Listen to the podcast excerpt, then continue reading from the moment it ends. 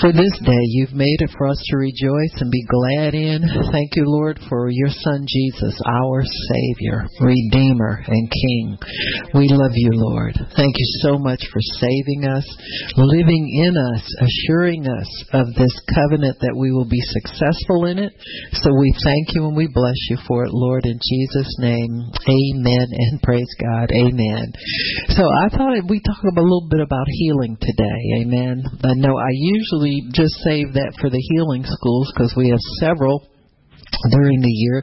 But it's good to talk about healing all the time because we are uh, allowed to walk in divine health. We're allowed to walk in a health that the world did not give to us and the world can't take it away. And it is eternal. So it's good to talk about it. So we're going to talk about three people who studied and how God approved of them. Amen. These people studied the things of God and God approved of them because we see it because their healing manifested as a result of study. In 2 Timothy 2:15 it says, Study to show yourself approved unto God, a workman that needeth not to be ashamed, rightly dividing the word of truth. So there's a lot in that little scripture. Number one, you must study. focus is so important. You think about it when uh, Eve uh, ate of the tree that was forbidden to them, uh, she no doubt had transferred her faith from what God had told her into this new stuff that was being told her by the serpent.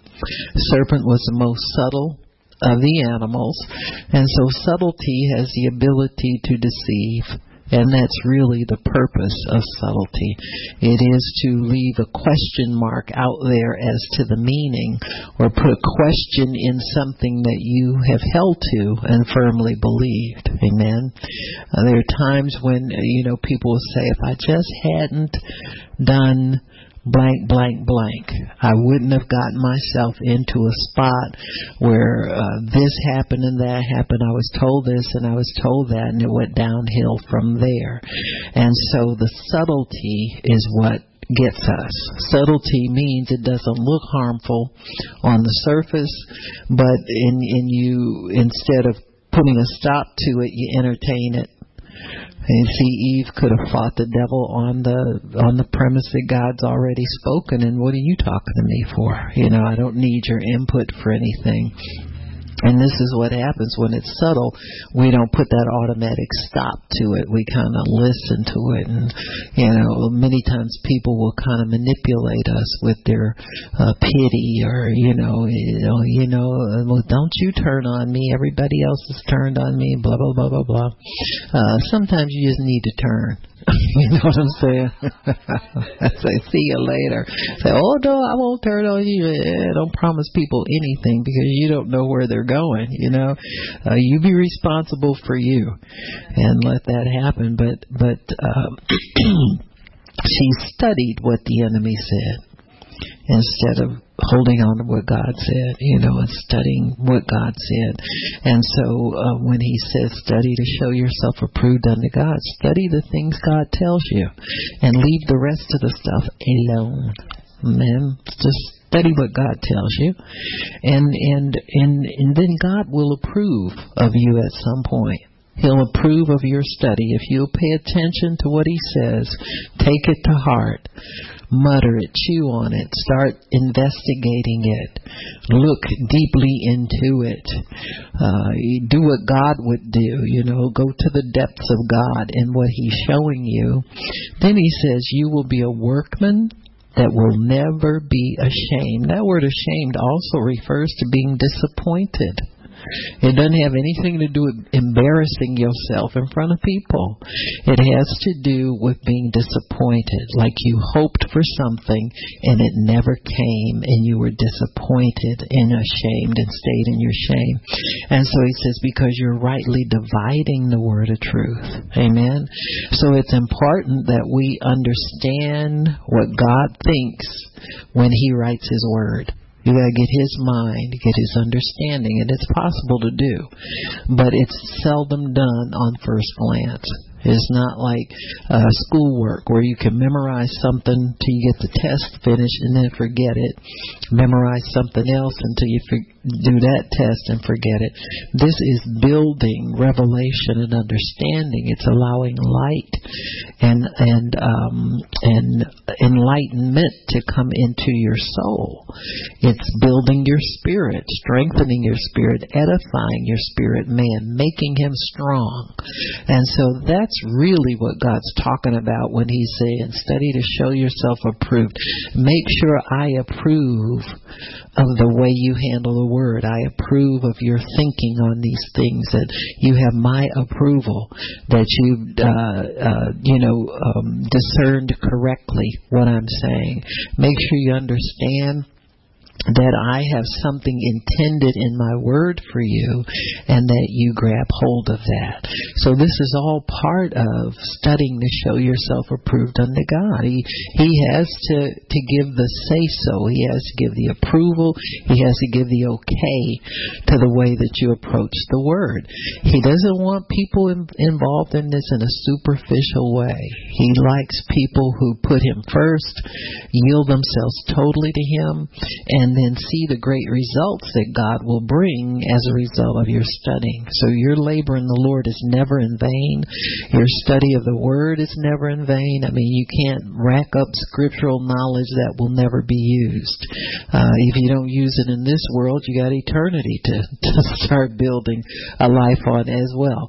And so it's always good to, you can never have too much of God, too much of His Word, too much understanding, too much knowledge, too much revelation it will all work for something uh, in your life. And once He approves of you, then you'll receive what God has for you. That approval. The Bible says without faith it's impossible to please Him.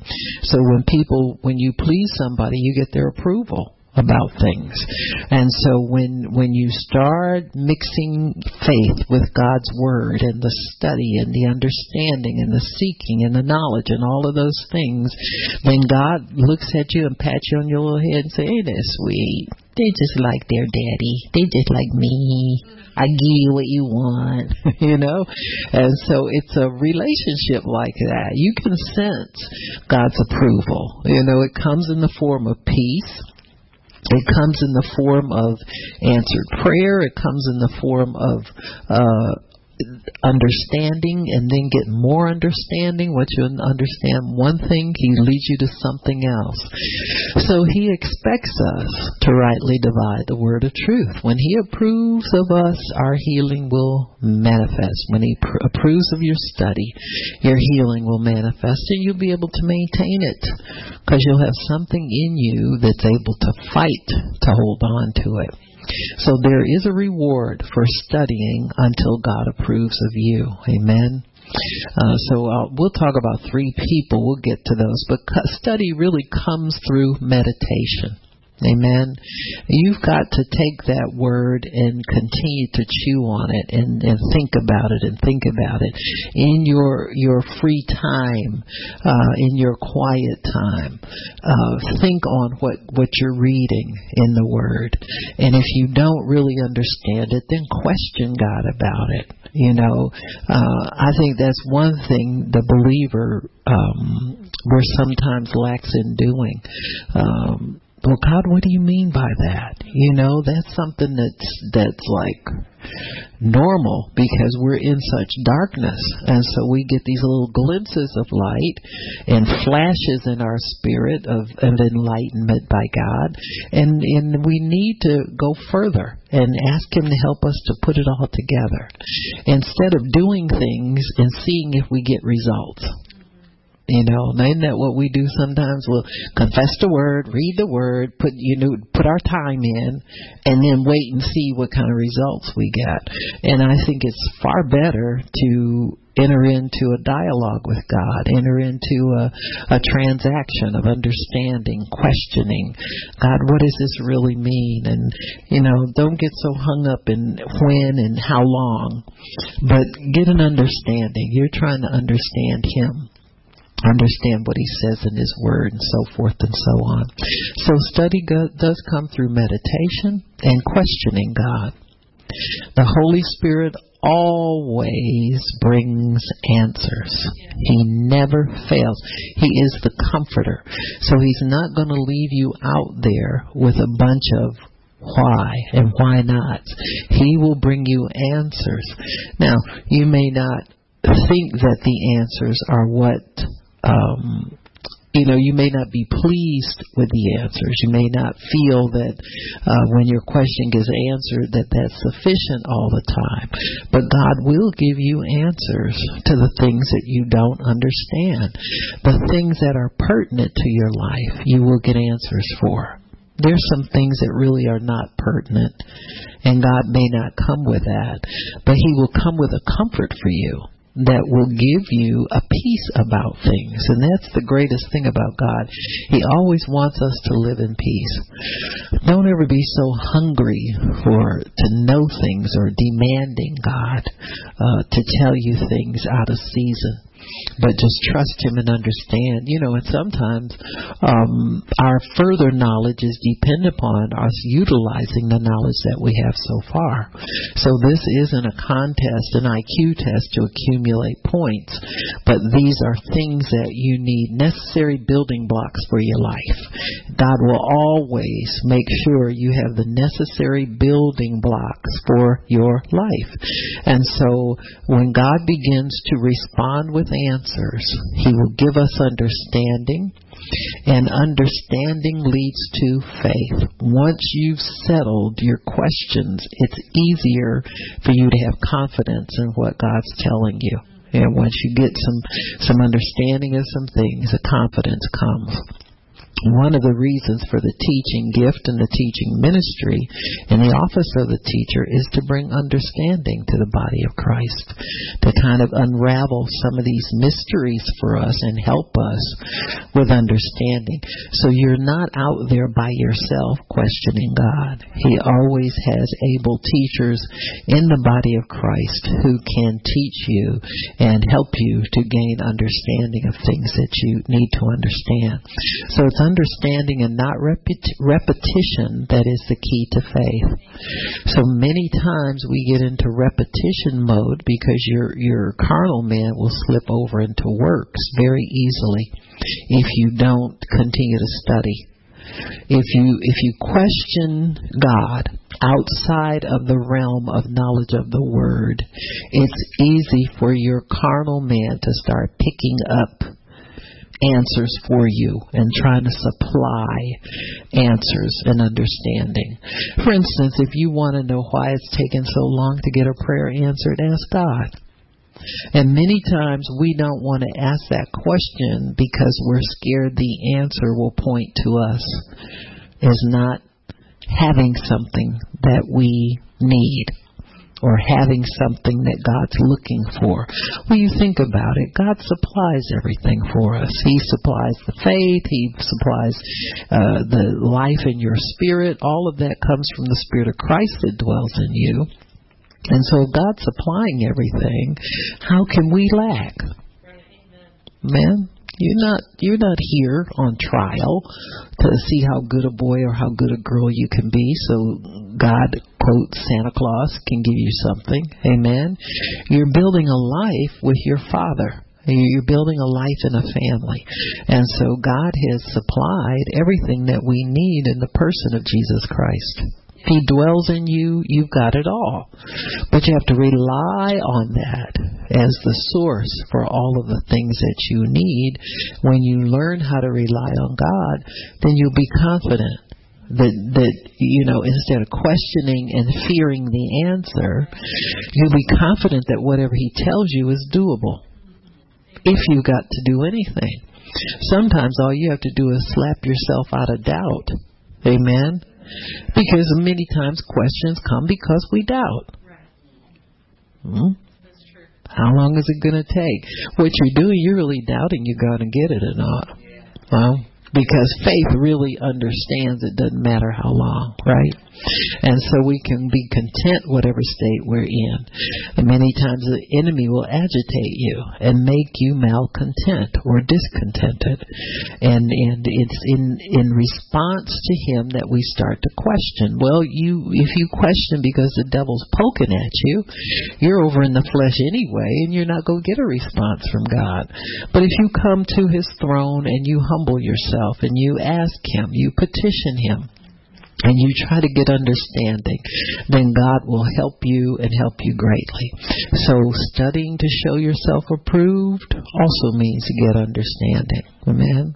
So, it's understanding, not repetition. That is the key to faith. So, in all you're getting, get understanding. Make sure you understand what God expects if faith is merely a matter of confessing and repetition, then a robot can have faith. Amen. It's like um, uh, when when the uh, Jesus made his entry into Jerusalem, and, and the Pharisees were rebuking the people and and uh, from from worshiping him and or worshiping God. And Jesus said, if you know, oh no, the the time they replied and said, we're sons of Abraham. You know bragging on their genealogy. And Jesus said, God can raise up these stones to praise Him. You know what I'm saying? I mean, if He just wanted noise, He can get that out of anything. But God wants to help us to live in His image, and that image must include a life of faith. You cannot get anything from God without faith. It's just plain and simple. So instead of throwing a tantrum, kicking and screaming and whining and bawling and squalling, as they say. Uh, study to show yourself approved unto God. Go get in His Word so you can talk to Him and learn and understand. If faith is merely a matter of copying movements, inflection, volume in our voice, then a machine can have faith. Amen. So it's not about how loud, how long, how anything is what's in your heart. And studying God's word puts that word in your heart. Amen. And faith is a heart thing. You want your heart filled with God's Word. Before you start trying to confess anything, quote unquote, into existence, which we don't, it exists all, already without our confession. You got me? And so when we confess, that helps us to solidify what we believe. It helps us to make what we believe even more real. And so when your faith gets to the volume that God can hear it and God can see it and it, He knows it's not going anywhere, then that's when we have the things that we desire. And so, and sometimes it's just good to believe God's word, whether it's attached to something material or not. Sometimes you need to believe God's word so you can have peace, you can have understanding, you can have joy, you can have relationship. All of those things are very, very necessary so that we can live the life God wants us to live. But faith comes, amen. It's not manufactured, it comes. And it is released to us by the Holy Spirit when we hear the Word of God. So there is faith riding on the spoken Word of God. There is faith riding on the listened to Word of God. There is faith riding on God's Word. So we must mix the Word with our faith. So you make a decision to believe what you hear. Now, doubt will always question what you hear. You have to let that question go. Eh, God's word is not up for debate whether you believe it or not. God's word is you can make the decision to believe God at any time. Amen? At any time. It doesn't have to take time. You know, sometimes we, we listen to the word and we don't expect anything to happen. It's just a collection of words. And so we have to allow God to be in charge of when that word manifests in our life. So if that's going to happen, we have to believe it's going to happen at any time. You know, you, you're not you're not the one who determines the times and the seasons for when that word will manifest and will produce what God wants it to produce. So you mix the word with your faith, and that's easy to do. It's just a decision. You decide to quit doubting, quit making excuses, quit you know, falling back into your old patterns. Correct yourself when you find yourself in your old patterns. You make the decision to believe God's word and you edify your spirit by speaking the word to yourself, speaking the word out loud, speaking the word into situations that are contrary to God's word. You have to, the spoken word is for you more than anybody. It's not impressing God. He already knows His Word. But it's to help you. And so speaking the Word to yourself is part of your study. Mm-hmm. You ever uh, tried to memorize a poem? I used to do that when I was in school, and you know, you you you couldn't just memorize a poem and not ever speak it. Once you spoke it, it was easier for you to put to memory, right? And so, you know, your teachers would tell you, "Well, I'm I'm gonna uh, get so and so, you know, memorize that poem, and I'll give you some extra credit." That was always the hook. So uh, uh, Rachel lives off extra credit stuff. Huh? So yeah, she knows how to. You know, some kids are just smart. They know how to make it through, and she'll find out. Oh yeah, I'll do that thing, and then yeah, I can pass anyway. You know what I'm saying? That kind of stuff. But anyway, um, uh, but you you have to understand that when you memorize things, they are registered in your brain. Amen.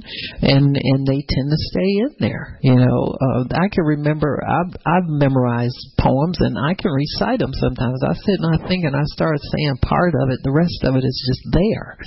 So the human memory has uh, a great capacity. Amen. For and and you got to know that about the mind of Christ in you. It has a great capacity for understanding. You know, you're not lacking in anything. You know, God doesn't care. He knew you was a dropout when you dropped out. He knew you wasn't paying attention when you weren't paying attention.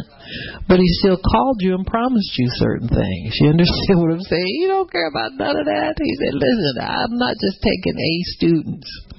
I'm taking the Z's, the D's, the C's, amen, the literates, the illiterates, Whatever, wherever you went to school, he knew you was there when you went there. And amen, and dropped out when you dropped out. Amen. There's a man on the radio in Cleveland, and he says, you got to break it down like I can believe. He's Italian too, you know. He's always talking about some some guy they sent to prison and gave him more time than anybody who he knows about. He's always mentioning him how unfair that is, you know. But uh I only got a 10th grade. I dropped out in the 10th grade. And so, you know, he's real boasting about it and stuff like that. But, you know, look at how far he's gone. He's got his own radio program. He's been a radio personality for years. Um, um, sponsors like his commercials when he does their commercials. I think they're terrible. You know, I said, oh my goodness, this is on the radio. Yeah, where'd he get his guy? You know, that kind of stuff. But hey, he's on there. You know what I'm saying? So there's room for everybody everywhere. Amen. And that is not to belittle education. If you want it, go get it. You understand? But understand that you're getting it because you want it, not because it guarantees you anything in life. Only God can guarantee you what you want out of life. So we have to mix the word with faith. Amen. That is when that is making a decision to believe God's word. When you could believe other things, like symptoms, Amen. Like bank account, uh, bank account totals, all of that stuff. You believe God's word instead of believing what you see. And so that's where the challenge is. How engaged are you into spiritual things and how disengaged are you to spiritual things? Psalm 95 8 tells us not to harden our hearts against the word when we hear it. Man, do not, because that provokes God. He doesn't, just like when you were, uh, those of you who are parents, when you were disciplining your children, if they rebelled against you, that didn't sit well with you. Well, God doesn't want us to rebel against Him either by rebelling against His Word. So don't harden your hearts against the Word when you hear it, but decide to believe it. Make a decision to believe the Word of God whenever you hear it the people decided, uh, the people that we're going to talk about decided to believe. It was just a split second decision. They just said, okay. They said yes and amen to what God was offering, and they received the promise. So, whatever their motive, they decided to hear and believe what they heard. I can remember when I was newly studying healing and I would see Jesus did certain things in the Bible and I thought, oh, okay, let me go do that. And when nobody got healed, I realized there was more more to it than that. I realized you had to study. Man, you must study to show yourself approved. Now, people say things like, well, oh, I know I don't study as much as you. As well, this is not a contest between me and you. This is about your life before God. God's got to approve of you. I don't know what you do. And it's not my business. But if you will listen and hear and believe what God has to say to you, then God can approve of what you do and you'll see the results of it in a positive way. So uh, I thank God I, I questioned him as to why I didn't see the results that he got in the Word. People say, well, Jesus had the Spirit without measure. I said, yeah, but he said we can do the same things because see disciples in there with him doing the same thing. So we have to make sure that we stay with the Word. Don't take no for an answer, but stay with what God tells you. So I asked him, God, why I didn't get his same results he did. And it was that I needed to study until he approved of my study. Now, approval always brings an unction, amen, to utilize what you believe. So you must believe that, amen. He study is not he just leaves you there or never gives you an exam or never gives you any confirmation that he approves of you but study and knowledge will always result in an unction to perform on your faith and an open door to the gifts of the Holy Spirit needed to complete the job. Amen. So uh, this is very important for you to understand. You're, it's not magic. It doesn't just come out of nowhere. But when God approves of your study, that's verified or validated with an unction to move in the direction of that and all you need to complete the job.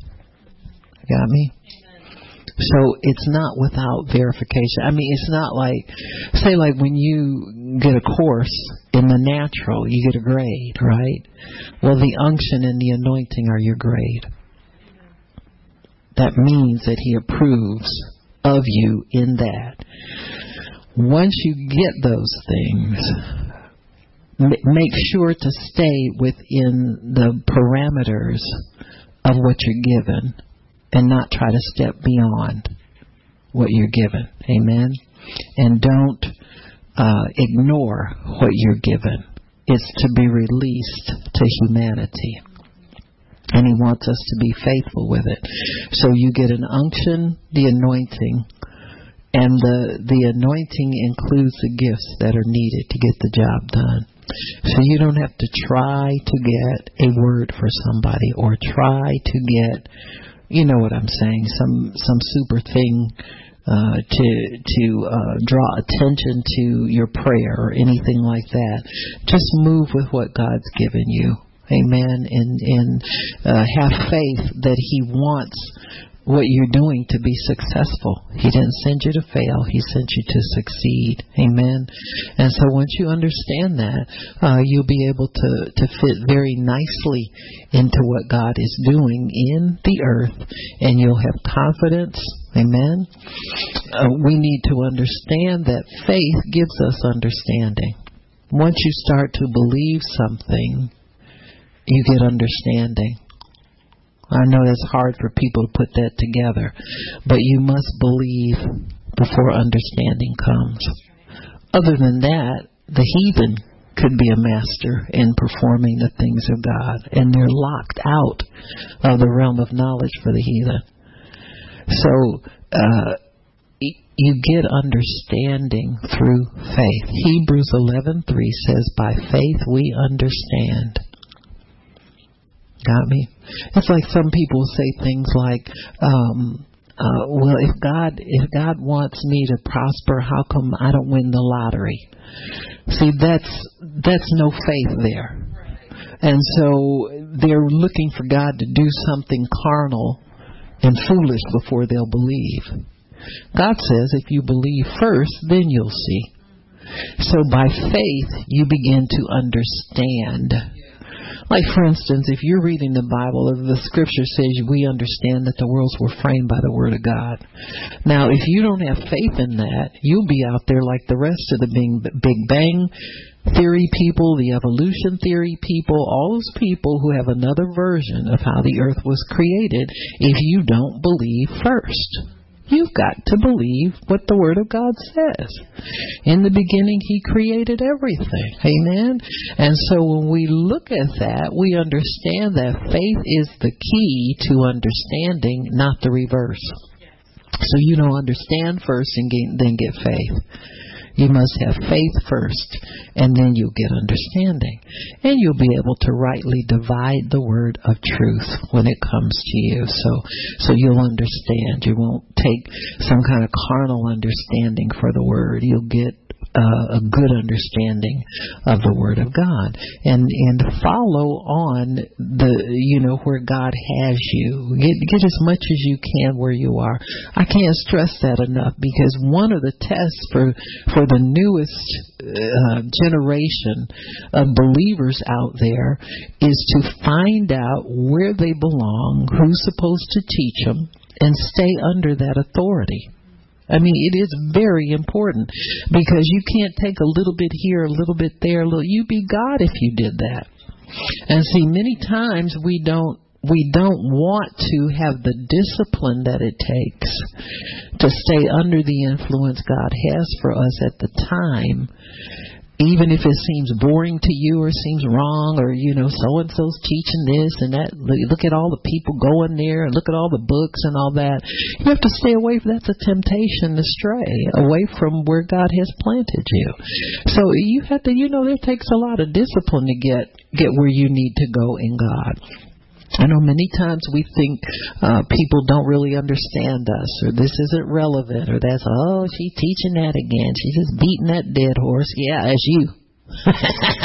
Get up, dead horse and start chomping on this so that you can get strong in it and move on, you know? And so many times it takes a discipline to stay with what God has given you. Just like a marriage that goes dead after a while, God has life to breathe on it. He wants to revive it. You don't switch partners because you don't know what to do with this one anymore. You have to stay with what God gives you. It's a discipline that you. I got to stay with y'all. Amen. I know I threatened to get my Asians in here, but I ain't done it yet. They come, they welcome but I ain't jumped ship yet, you know. So you you have to understand it's a discipline that we all have to go through. Amen. And so it's good to stay where God has you, be committed there, uh, get get all the understanding that it takes faith to do that. God, you put me here, I'm going to stay here. Uh, you know, I don't like it, or it's dry and it looks like more fun over there where they are, but I'm going to stay with this because I know this is where you put me. Amen. So when when you want results in God, you have there is a way to get it. He's telling us the way to get it. Study, have faith in what you study, get God's approval, and it will be validated by power. Amen. So when He approves, the power follows. Amen. So Jesus approved of the disciples when He taught them. They didn't keep going back and sit under the Pharisees and come back and question everything that he, you know what I'm saying? When you're under a teacher, now they were very strict about it. And a Jewish education, you were assigned to a mentor or a rabbi or a teacher and you stayed under that teacher's authority, under their assignment. Amen. You were assigned there. You didn't jump uh, back and forth everywhere. You stayed there. And so Jesus was able to anoint all of them at one time. So he had 100% class participation, even Judas. You understand what I'm saying? And so it didn't say he he singled anybody out. And then there were more that wanted to be a part of that. So there were 70 more people that he uh, that he approved of their study so that he could anoint them. So get his approval. I see people who crave power and you won't get it that way. Your cravings will never take the place of understanding, and they won't take the place of study. So you have to, I mean, it's good to desire earnestly, you know, the things of God, but just you wanting it is not going to get it. You got to be disciplined, you got to study, you got to stay where God tells you to stay. So, when you study, you are seeking understanding. Faith understands and leads to more faith. Understanding leads to more faith. Amen. So, by faith, you understand, and then understanding leads to more faith. You get comfortable speaking about things. You get comfortable when you think about them. You don't have a bunch of questions. It's kind of solid in you. Just like God had to put the fact that we were saved solidly on the inside of us. It happened through meditation. It happened through being challenged by the enemy about whether or not we were saved. And we always came up with the answer, hey, wait a minute, I'm saved. I confess Christ. I know who I am. You understand me? Same thing about healing. Same thing about anything else we get from God. It cannot be doubted and it cannot be cast down as an errant thought. It has to be made totally a part of us. Amen. So, uh, we're going to talk about who the centurion first. Let's see where he is. Well, let me go to Matthew chapter 8. See if I want to do that one. I hope that's the one I decided to do.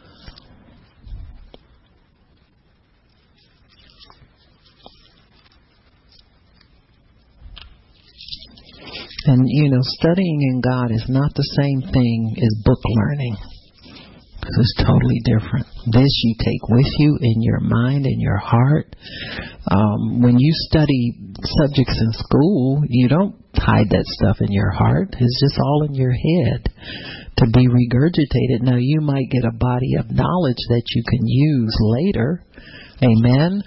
But but you'll have to put that together yourself. But what's in your heart is locked in there by God. So it's a different type of learning. So don't limit yourself uh, in learning the things of God based on what you how well you did or didn't do in school and all that kind of stuff. It, it's totally different. It's totally different. You know, he can God can teach you anything man, anything. So take good notes and, and reflect on that because when you start understanding and reflecting, it's easier if you stay engaged, you know, as much as you can. Study, people who study, write, write, write, write, write, and jot things down and make sure, you know, you punctuate them. When you do that, you got two witnesses. You, you hear and you write and you begin to go back over your notes and study. Find that some people are really good note takers. I would grab Pastor Shirley's notebook or or Shannon or Miss Juana because they wrote down everything. I could pretty much find out where I left off the day before. I, ah, I got it all jumbled, Miss myself. Uh, what you got down there? You know, and, and so and that's a blessing because that points to being studious, and it means you put forth extra effort to get it. You gotta get it, folks, and that's what God means when He says study.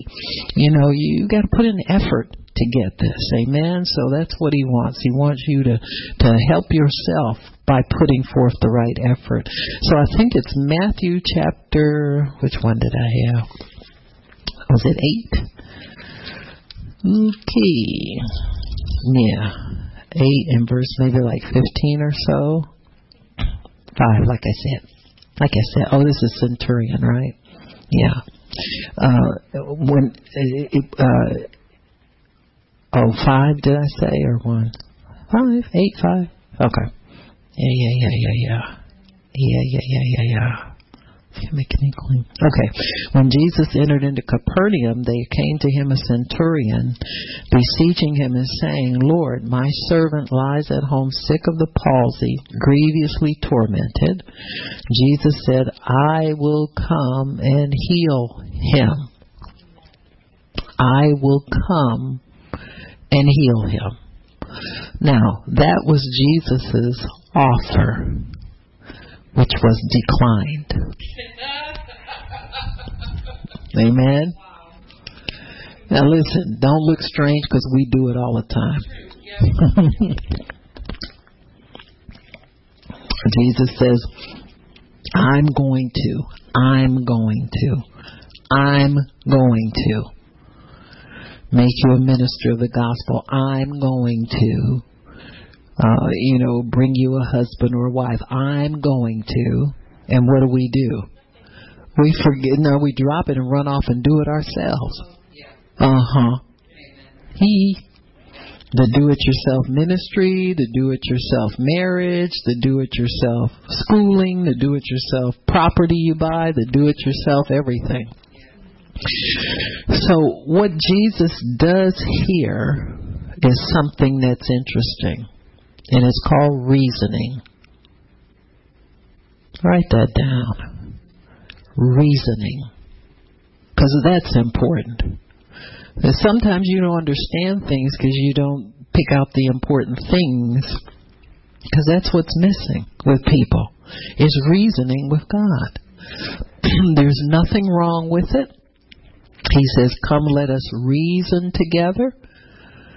Though your sins be as scarlet, they will be as white as snow. So, what God is saying here is that you're over here with what you believe, I'm over here with what I believe, and I want to bring them together so that you drop what you think and you believe what I believe. You got me?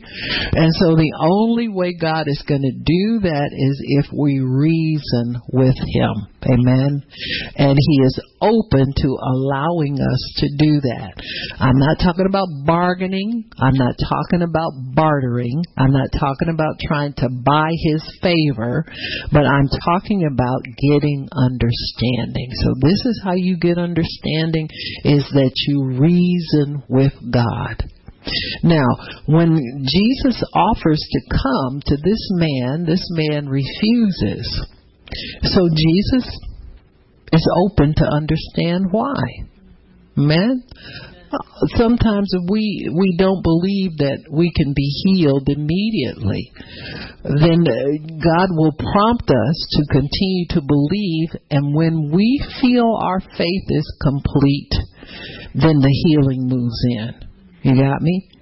There are times when your faith for something is not in the right now.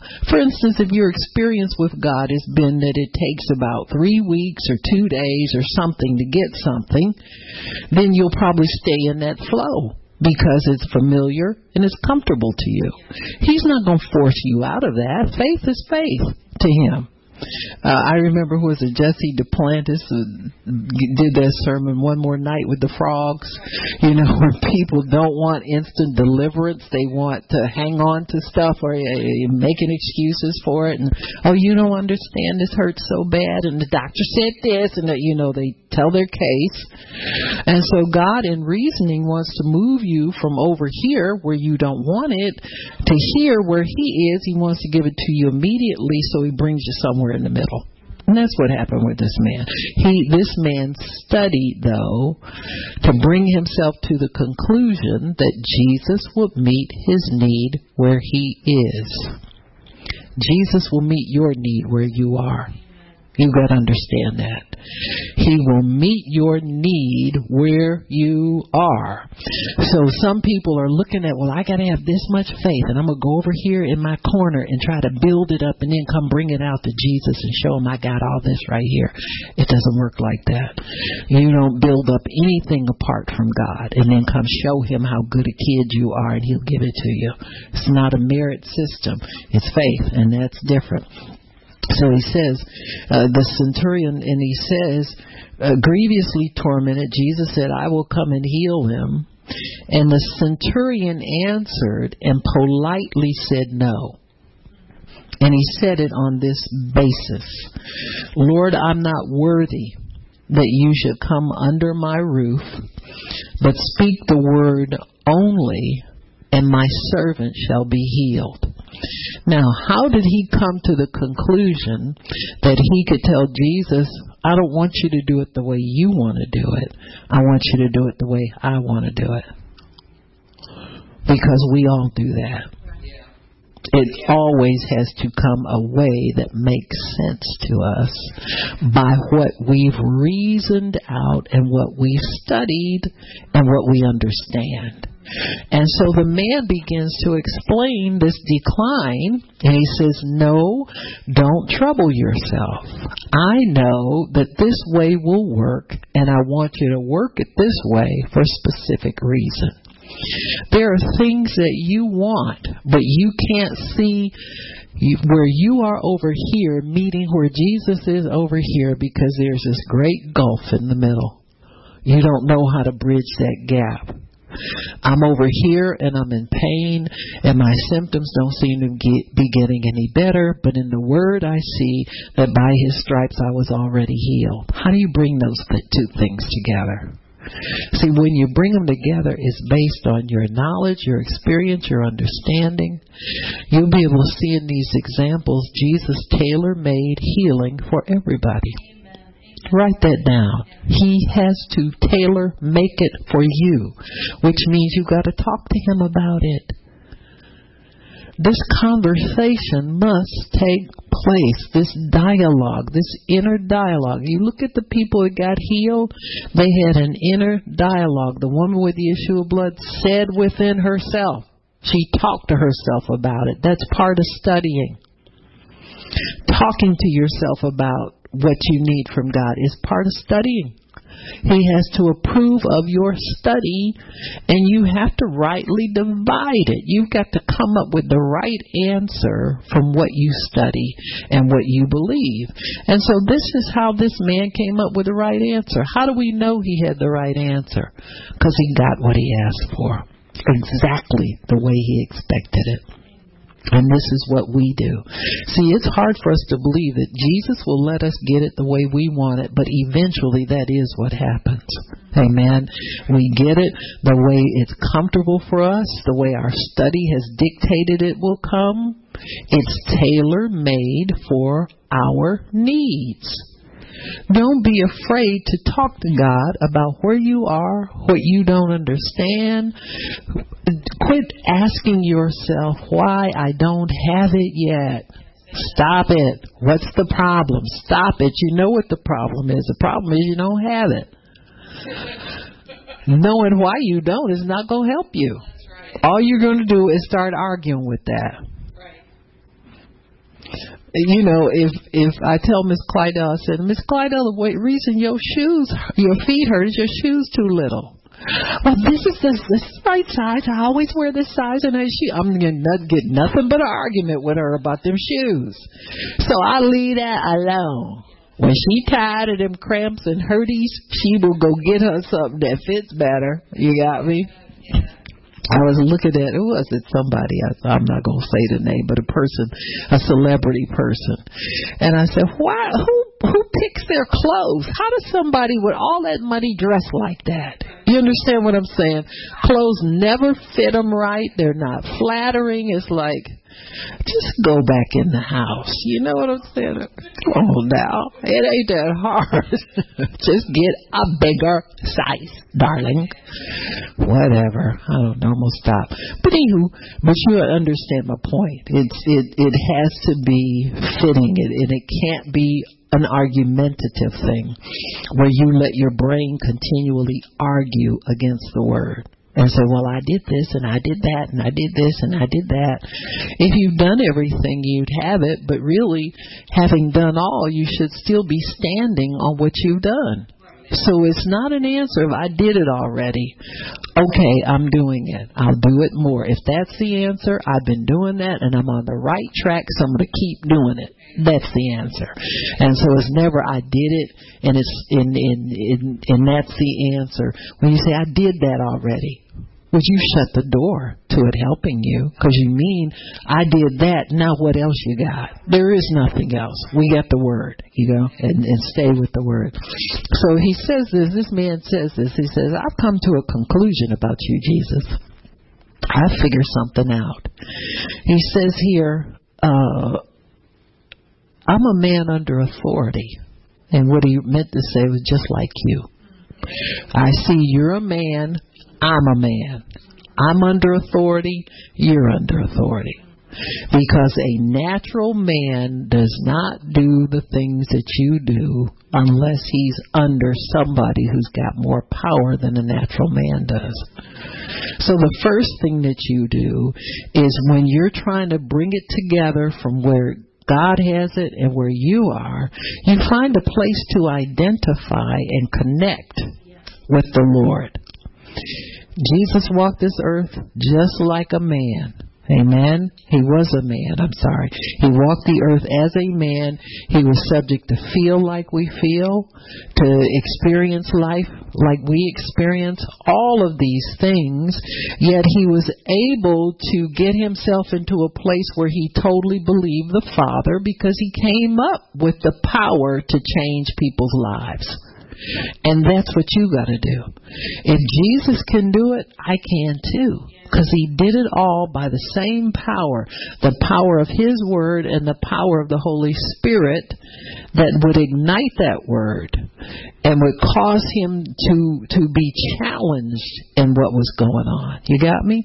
And so when you when you understand that, when you can connect with him, like most people would say, well, how dare he compare himself with Jesus? Jesus was a great prophet, and here this man's a Roman, and he's. You find the Bible sinners did that more than the people of, of the Hebrew uh, culture did. Why?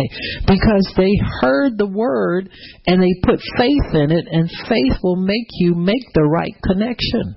It will make you make the right identification every single time. So you'll see a lot of these Gentiles never missed it. They got it. Why? Because they weren't full of religion. They weren't full of rules and regulations. Washing hands, washing pots is not the Sabbath. It's not this. It's not that. They were not using their faith. So if you're using your faith, you'll get understanding like this man did. He says, I'm just like you. Revelation number one, you got to see yourself just like Jesus. You got to see that he was a man that had to fight with the elements of the world just like you do. But the, the centurion says something. He says, I'm under authority. Now, see, everybody that walks the earth can make the same connection. Because you're as as as individuals we're under somebody's authority. If you're living at home you're under your parents authority. If you're a christian you're under god's authority. If you're a wife you're under your husband's authority. If you're at your job you're your under your boss's authority. You got me? So everybody that lives and breathes can identify with this connection. These you are all under authority. He says i have soldiers under me. I say to this man, Go, and he never refuses me. He goes. And I say to another one, Come. Just the opposite thing, and he obeys. He says, And to my servant I said, Do this, and he does it. When Jesus heard it, he marveled and said to them that followed. Now listen, watch this guy right here. This is important for us to understand because when Jesus would stop and get an example and single that person out to share and, and, and get people to understand how this person came to the conclusion of faith that they did, it's an important building block for us. Number one, the centurion identified with Jesus. He says, I'm under authority and I understand authority. I understand that everything that you say happens. Just like everything I say to those under me happens. And he said, Therefore, I'm telling you, stay right where you are. Don't come to my house. Just speak the word and my servant will be healed. Now, this man had studied this out to the degree that he had no doubt that Jesus did not need to come. That man looked at it, and he said, The way he's doing this is with his words. He's not necessarily doing it with his touch, even though Jesus would lay hands on many people and impart the anointing. But he says, without the word, the touch doesn't mean anything. So he says, like God says, I honor my word above my name. Just like we can pray and intercede for people and they can be healed. It's the word. He sent his word and healed them and delivered them from their destructions. So the same word that Jesus could speak right then and right there was the word that he he was able to get his servant healed with. And he said, Truly I say to you, I have not found so great faith. So when you take God at his word, that is great faith. Amen. Make note of that, please. Because we always wondering, well, my faith ain't big enough. It's big enough. I keep saying it, nothing happens. If you really believe in God's word, that's great faith. If you can take him at his word, he says that's great faith. Not found so great faith, no, no, not in Israel. I say to you that many shall come from the east and west and sit down with Abraham, Isaac, and Jacob in the kingdom of heaven, but the children of the kingdom shall be cast into outer darkness. And that's true about a lot of church people. You know, we don't use the word like we should. We kind of take it for granted, thinking, oh, it'll come later. Before you know it, it's 10, 12 years down the road and it hasn't happened yet. So when's it going to happen for you? So Jesus said unto the centurion, Go your way. As you have believed, so be it done unto you. And the servant was healed from that self same hour. Now, over in, let me see where the other account is because I have both of them. Luke 7. Let me look over at that one real quick.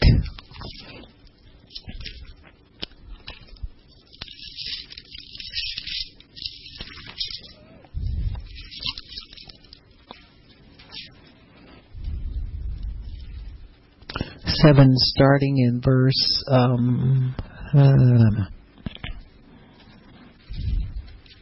we're going verse 7. This is about the centurion. We're up to the taught place where he besought him instantly, saying that he was not worthy. Amen. And this was the other issue with the centurion. He told Jesus, Don't come to my house. I'm not a Jew. I'm not worthy for you to come under my roof. But I believe you anyway. I'm not believing because of who I am. I'm believing because of who you are. You got me? So I've studied you and I understand how you work. And he says, For I am a man, verse 8, set under authority, having under me soldiers. I say to one, Go, and he goes. Another, Come, and he comes. To my servant, Do this, and he does it. When Jesus heard these things, he marveled at him, turned him about, and said to the people that followed him, I say to you, I have not found so great faith, no, not in Israel. And they that were sent, returning to the house, found the servant whole that had been sick. And it came to pass the day after that he went to the city of Nain, and many of his disciples with him, and much people. Uh, that's not what I really wanted to see in that. That there was an account where I thought it was he said he inqu- he inquired as to what hour that person was healed. That's probably another story. But he found that at the minute that Jesus spoke, that servant received his healing. Amen. Just as he said. So when you believe the word of God, just his word over everything else that goes on, that is great faith. See? we think that it's going to take forever and it's going to take this and take that. Oh yeah, I'm, I'm, I'm confessing the word, I'm believing the word, but it, it will come to pass, just as God said. But looking at that word only and not at symptoms, just like Abraham considered not his body, he just looked at what God told him. That's great faith. That's strong faith. So if you could ignore everything else that's going on and look solely at what God says, your faith is great. Amen. So don't play uh, play cheap the fact that you're you're studying the word and you're believing the word. That word is what will heal you. Amen. He considers it great faith. So Yep. So uh, this guy was able to put everything together the right way, come up with the right answer, and that is put his faith in God, tell Jesus he didn't have to come, Amen. Now you don't know if it was that the servant, he wasn't sure the servant was still alive long enough or whatever, but he felt very much unworthy. He realized his status next to Christ, but he says, I can identify with him in, in, in one way, and so I'm going to use that place where I identify with Jesus to build on so that I can build confidence in him that he will come and do what I've asked him to do. And so these things are are kind of easy if you study the word and you really reason it out and you ask God and you go to the Lord with these things, He'll be able to do the same thing that this centurion guy did, and that is come up with your your promise answered because your faith will be great. Matthew 15 starting in verse 21, I think this is the lady with the devil possessed daughter. Know, verse 30, 22, Behold, a woman of Canaan came out of the same coast and cried to him, saying, Lord, have mercy on me, O Lord, thou son of David, my daughter is grievously vexed with a devil. Have mercy on me, because my daughter is sick. Now, this is a cry of self pity. And many of us start out that way. Why me, God? You know, you'll see people that eventually get healed have started out with the why me's of their situation. Why is this happening to me? Oh, I thought I was supposed to be healed. I've been saved long enough. I remember ministering to a woman that that would get better um off and on. She she traveled with us for about maybe six or or nine months to a year. She had cancer, and um, the Lord led me to. Somebody had mentioned her to me. I think somebody was in the ministry told me about. It was her boss's wife, and they were in a Baptist church. And she said, I just can't figure out why this happened to me. I, I said, Well, God, am I saved? And uh, a lot of questions that that people go through when they're trying to find an answer instead of going to the Word. You know, there are times when you want a mental answer, something that makes sense to your carnal mind, and God won't answer that kind of stuff. He'll answer faith questions. He'll answer things that are pertinent. He only deals with what's important to your situation. Asking if you're saved, you ought to know you're saved. Why would you question that? You know, if things happen to you, it's not because He says good and bad come to everybody. In the world, you're going to have trouble. But be of good cheer. I've overcome the world. He tells you don't feel sorry for yourself because things are happening to you.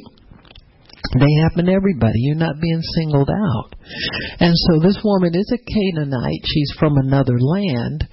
And sometimes people feel when they don't measure up according to the standards they think are set. See, Jesus was sent to his own, to the Jewish people. But anybody who had faith could receive from him. And people found that out as they followed him. They said, "Oh, look at her. She's from my community. She got her healing. Her kige. I can go too." You understand what I'm saying? And so this lady had probably followed Jesus enough to know that he was healing people that weren't Jews. He healed a lot of Gentiles, but she doesn't quite know how that happens. She can't figure it out. So she's going to him the best way she knows how, and she thinks kind of like, well, if I if he feels sorry for me, maybe that'll make him do it. Maybe pity will help him to to do something for me. And she comes to him and she says, Have mercy on me, O Lord, thou son of David. My daughter is grievously vexed with a devil. Well, she's just repeating what she's heard other people say. She doesn't know what son of David means. She doesn't know what any of this, but she wants some pity because she's burdened with a kid that's sick. And it's not fair to me. All my neighbors have well children, and I got the sick one. So why did I get saddled with this? And so, as you can tell, there's no faith in that conversation.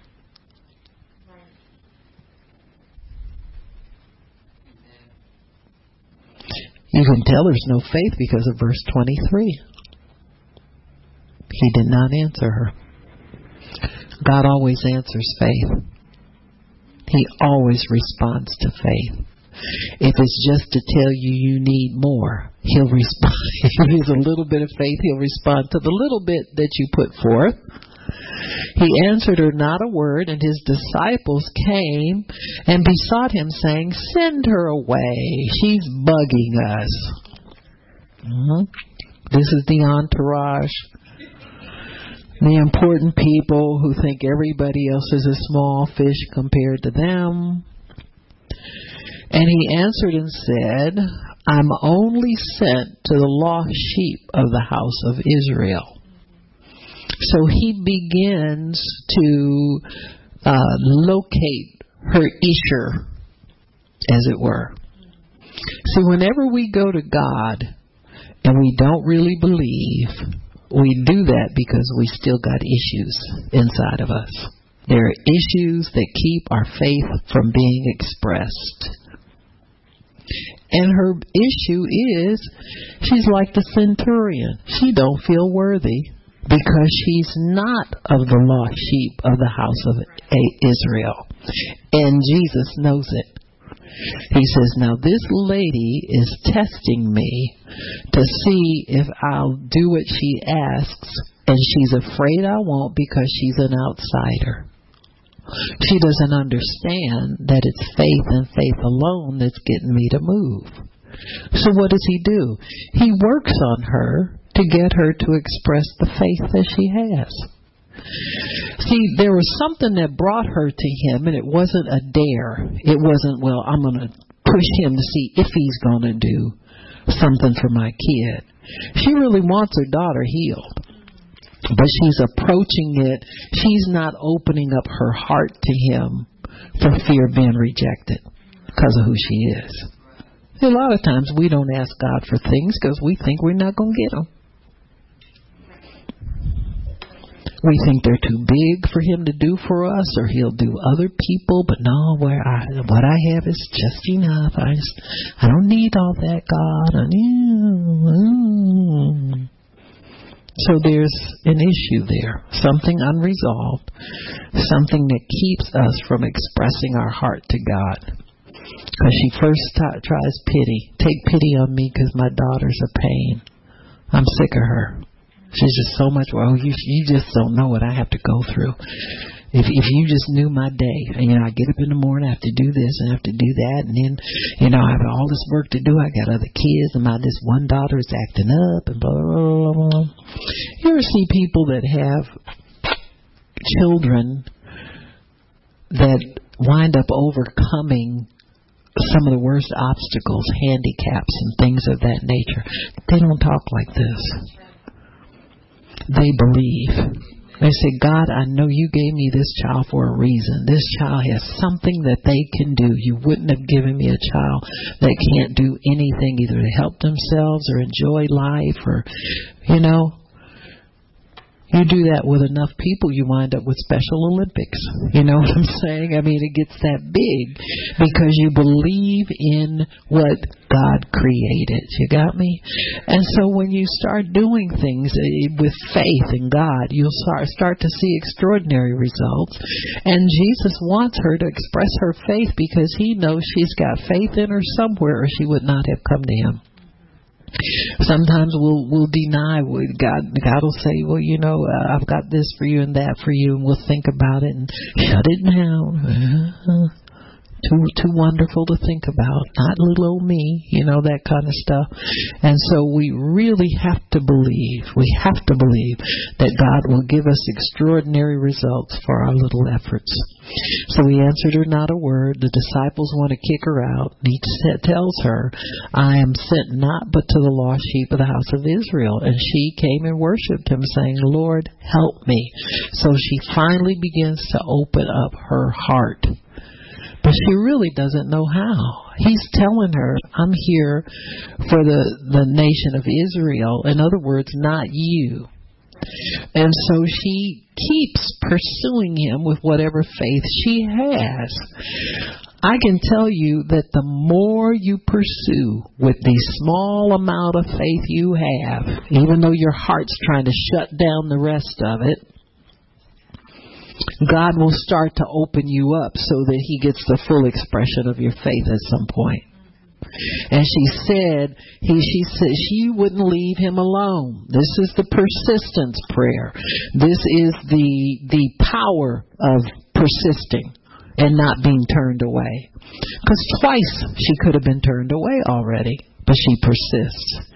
Do you know that every time your faith meets resistance, it gets stronger, not weaker?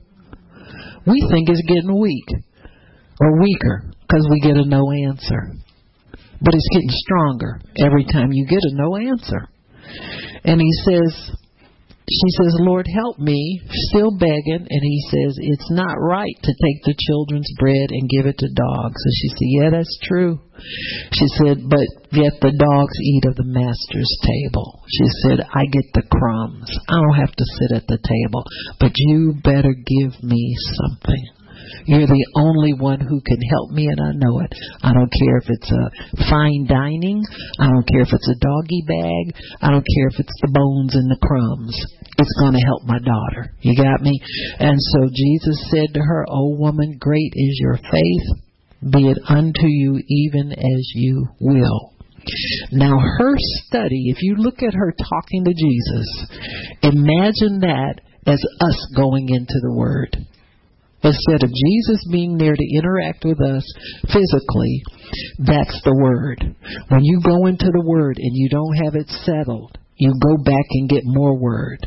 And you don't have it settled, and you go back and get, you keep going back to the source where you've been, uh, where something inside you uh, hits that word and tells you it's not for you you keep going back to it until that thing caves in and and you come out saying that word is for me. It's not that it's not for me that thing is for me.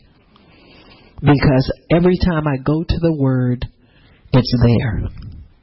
Like many times we'll we'll be thinking, well God doesn't want me to have that anymore because it's been so long. But then you go back to the the Lord in prayer and you ask him and he reassures you he still has that on your plate, on your schedule. Well, how can that be, God? It's been so long. He's still holding it for you. So he never changes on what he promises us. It's still promised. The test is for us to hold on in the midst of obstacles and time passing and all that stuff. Just keep holding on and believe it's going to come. Amen. It will come. If you believe, it'll come. Amen. It definitely will come. So this lady gets, she passes her final exam. The final exam first, it was ignoring her. I'm not going to talk to you. Then later on, he just tells her, mm, I'm not coming for you. I've come from the nation of Israel because he knew that's what she thought. See, many times the Holy Spirit will read your thoughts and address them. You notice he didn't cancel her out when he found out what she thought. He addressed the thought. So he's reasoning with her. He's getting her from way over here to with her need and him being way over here with the answer, he's bringing them closer and closer together every single time until they meet. And then finally, he knocks down every excuse in her head as to why she can't have it. And he finally tells her, You're a dog. That's what you think about yourself because that's what you think the Jewish people think about you. That's why you've been skirting around what you need the whole conversation we've had. Amen. Sometimes we skirt around things with God because we're afraid He doesn't want us to have them. And He wants us to stay in the Word until we're sure that they belong to us and get it out of the Word. Amen. There are many things you can get on your own, but you want to get what you need from God through His Word. Amen. And He'll bring it to you. The last example is that we have in Luke chapter 8. And I think this is the woman with the issue of blood. Amen. Studying to show yourself approved unto God. You gotta stay with it to study it. You gotta not expect a no answer. You gotta expect a yes answer when you study. Amen. So Luke chapter 8, verse 43.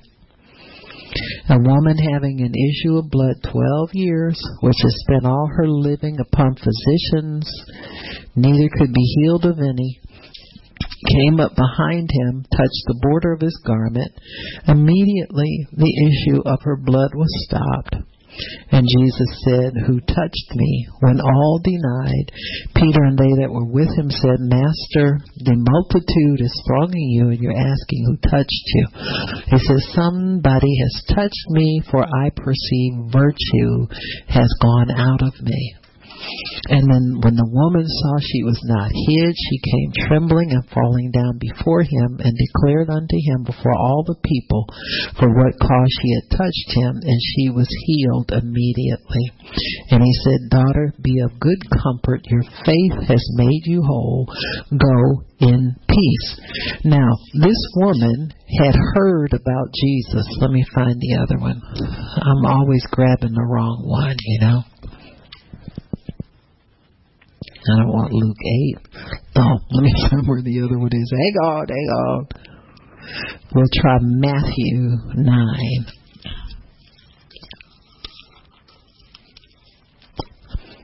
I think there's really, there's got to be, I know there's two. There may be even another account of this. Oh, okay. Matthew 9. Mark 5.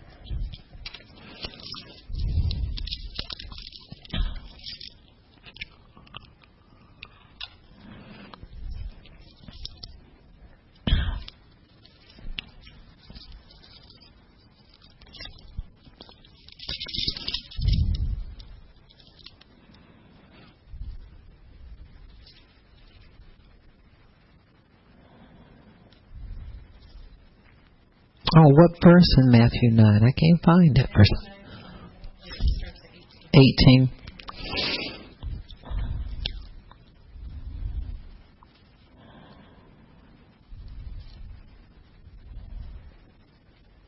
Yeah, this is the one that she where she reasoned within herself. It says, verse twenty. Behold, a woman which was diseased with an issue of blood twelve years came behind him and touched the hem of his garment, for she said within herself. She studied it and came to a conclusion within herself. That's exactly what we have to do. If you want to be healed, you have to study and come to a conclusion within yourself that you are healed. Amen. She studied and she said within herself, If I touch his garment, I will be whole. Now, with you, there's no if. With her, there was an if.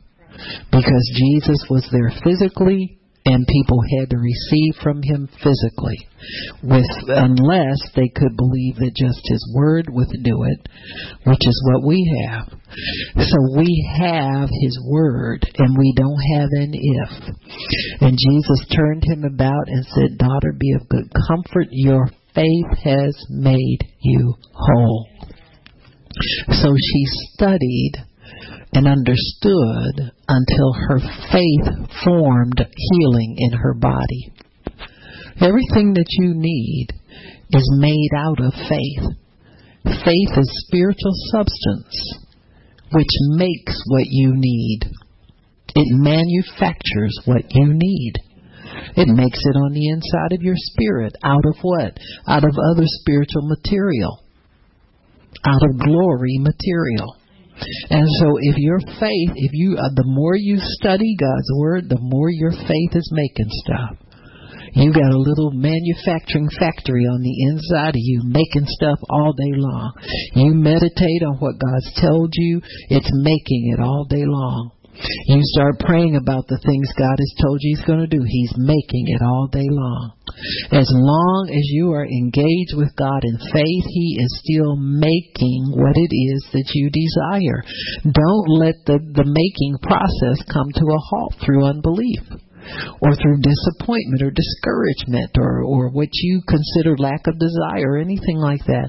Let that thing be made on the inside of you by continually studying and feeding your faith. You feed your faith through what you meditate on, what you think about. When you feel a symptom in your body, do you meditate on by his stripes I'm healed? Or do you wonder, when am I going to get healed? When is this going to be over? When is God going to change me? See, you're not studying when you do that. You're questioning, you know, whether or not it's fair for you to have this. Jesus already decided it's not fair for you to have it, that, but you got to believe that.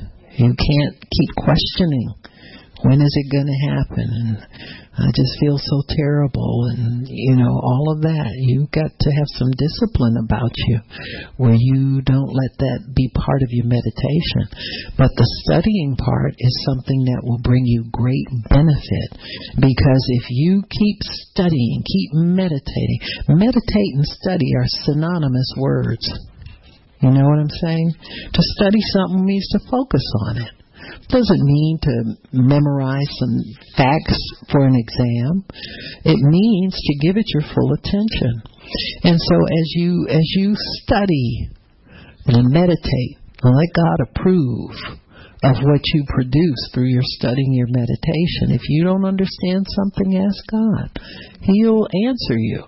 But the same tone, sometimes you ever ask want to ask God something and you think about it and you say, Well that's just kinda crazy. I already got the answer to that. You understand what I'm saying? He just brings your mind right back to the same answer you've had all along. You just got off track and started thinking in the natural and got yourself over there in the corral with the unbelief devil. And so God wants to keep us in faith. But I'm telling you, when you study and He approves all these people that he blessed with their answer, he approved of their study. They reasoned it out. They meditated out. They thought about themselves in relation to God. He's a man just like I am. He's under authority just like I am. So it's not human ability he's relying on, but it's somebody greater than he is that he's relying on. And so when you start to understand and put things together the right way, you'll come up with the faith to bring in what you desire. Amen. Father, we thank you for your word and for understanding. Thank you, Lord, for putting us first in things so that we can receive what we need from you. We thank you, Lord, that we are blessed beyond measure. Beyond measure. So we love you and we thank you, Lord, in Jesus' name. Amen. Praise God.